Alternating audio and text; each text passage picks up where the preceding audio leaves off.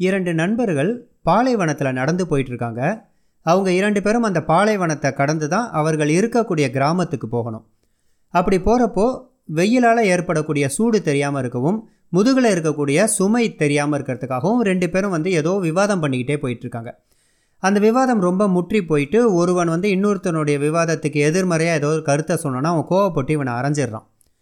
இந்த அறை வாங்கியவன் வந்து எதுவுமே செய்யாமல் கொஞ்சம் தூரம் தள்ளி போய் உட்காந்து மணலில் இன்றைக்கு என்னுடைய ஆறுயிர் நண்பன் என்னை கன்னத்தில் அரைந்து விட்டான்னு சொல்லி எழுதிட்டு அவன் தன்னுடைய நடையை தொடர்றான்.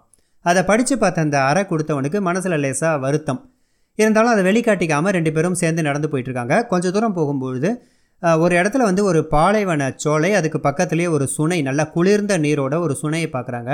அவங்களுக்கு ரொம்பவே சந்தோஷம். ஏன்னா இவ்வளோ தூரம் வந்து வெயிலில் நடந்து வந்த களைப்பு தீர குளிக்கிறதுக்கு நமக்கு கடவுளாக பார்த்து ஏற்படுத்தி கொடுத்த இந்த குளிர்ந்த சுனையில் வந்து குளிச்சுட்டு போகலான்னு ரெண்டு பேரும் நல்லா களைப்பு தீர குளிச்சுக்கிட்டு இருக்காங்க. நல்ல நீச்சல் அடித்து குளிச்சுட்டு இருக்கும்போது இந்த அறை வாங்கினான் இல்லையா அந்த நண்பனுடைய காலை ஏதோ இழுக்கிற மாதிரி அவனுக்கு ஒரு உணர்வு வருது. அப்போது அவனுக்கு தெரிஞ்சிருது இந்த இடத்துல ஒரு சுழி இருக்குது அதாவது ஒரு புதைக்குழி இருக்குது அதுக்குள்ளே தான் நம்ம போயிட்டுருக்கோம் அப்படின்ட்டு அவன் சத்தம் போட்டு கையை தூக்கிக்கிட்டே அவன் வந்து கொஞ்சம் கொஞ்சமாக உள்ளே இறங்கிட்டு இருக்கான். இதை பார்த்த அறை கொடுத்த நண்பன் வந்து கடகடன் வந்து அவன் கையை பிடிச்சி இழுத்து அவனை கரையில் போட்டு அவனுடைய உசிரை காப்பாற்றிடுறான் இப்போது அந்த அறை வாங்கியவன் வந்து வேகமாக போயிட்டு அங்கே இருக்கக்கூடிய ஒரு பெரிய பாறையில் பக்கத்தில் இருக்கிற சின்ன கல்லால் இன்று என்னுடைய ஆறுயிர் நண்பன் என் உயிரை காப்பாற்றினான்னு சொல்லி அழுத்தமாக செதுக்கிறான். செதுக்கி முடிச்சுட்டு திரும்பவும் தன்னுடைய நடைப்பயணத்தை ரெண்டு பேரும் தொடர்றாங்க. இதுக்கு மேலே அவனால் ஆர்வத்தை அடக்க முடியல அந்த அரைஞ்சவனுக்கு. நான் ஒன்று அரைஞ்சேன் அது தப்பு தான் நீ எனக்கு பதிலுக்கு அரைஞ்சிட்டா கூட எனக்கு கொஞ்சம் நிம்மதியாக போயிருக்கும்? ஆனால் ஒரு ஓரமாக உட்காந்து ஒரு மணலில் வந்து என்னுடைய நண்பன் என்னை அரைஞ்சிட்டான்னு எழுதிட்டு உன்னுடைய பயணத்தை தொடர்ந்த இப்போ நான் உசுரை காப்பாற்றிருக்கேன் அதே மாதிரி நீ வந்து கல்லில் வந்து என்னுடைய நண்பன் என் உயிரை காப்பாற்றிட்டான்னு சொல்லி திரும்பவும் பயணத்தை தொடர்ற. உன்னுடைய செய்கைக்கு என்ன அர்த்தம்?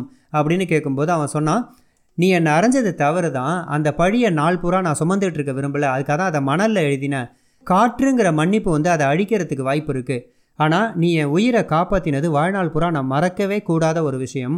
அதனால தான் அதை கல்லில் செதுக்கி வச்சேன். காலகாலத்துக்கும் அது பேசிக்கிட்டே இருக்கும் நம்ம நட்பை அப்படின்னு சொல்லி சிரிச்சானான் இப்போ அறை கொடுத்தவன் வந்து முற்றிலுமாக திருந்திட்டான்னு முடியுது இந்த கதை.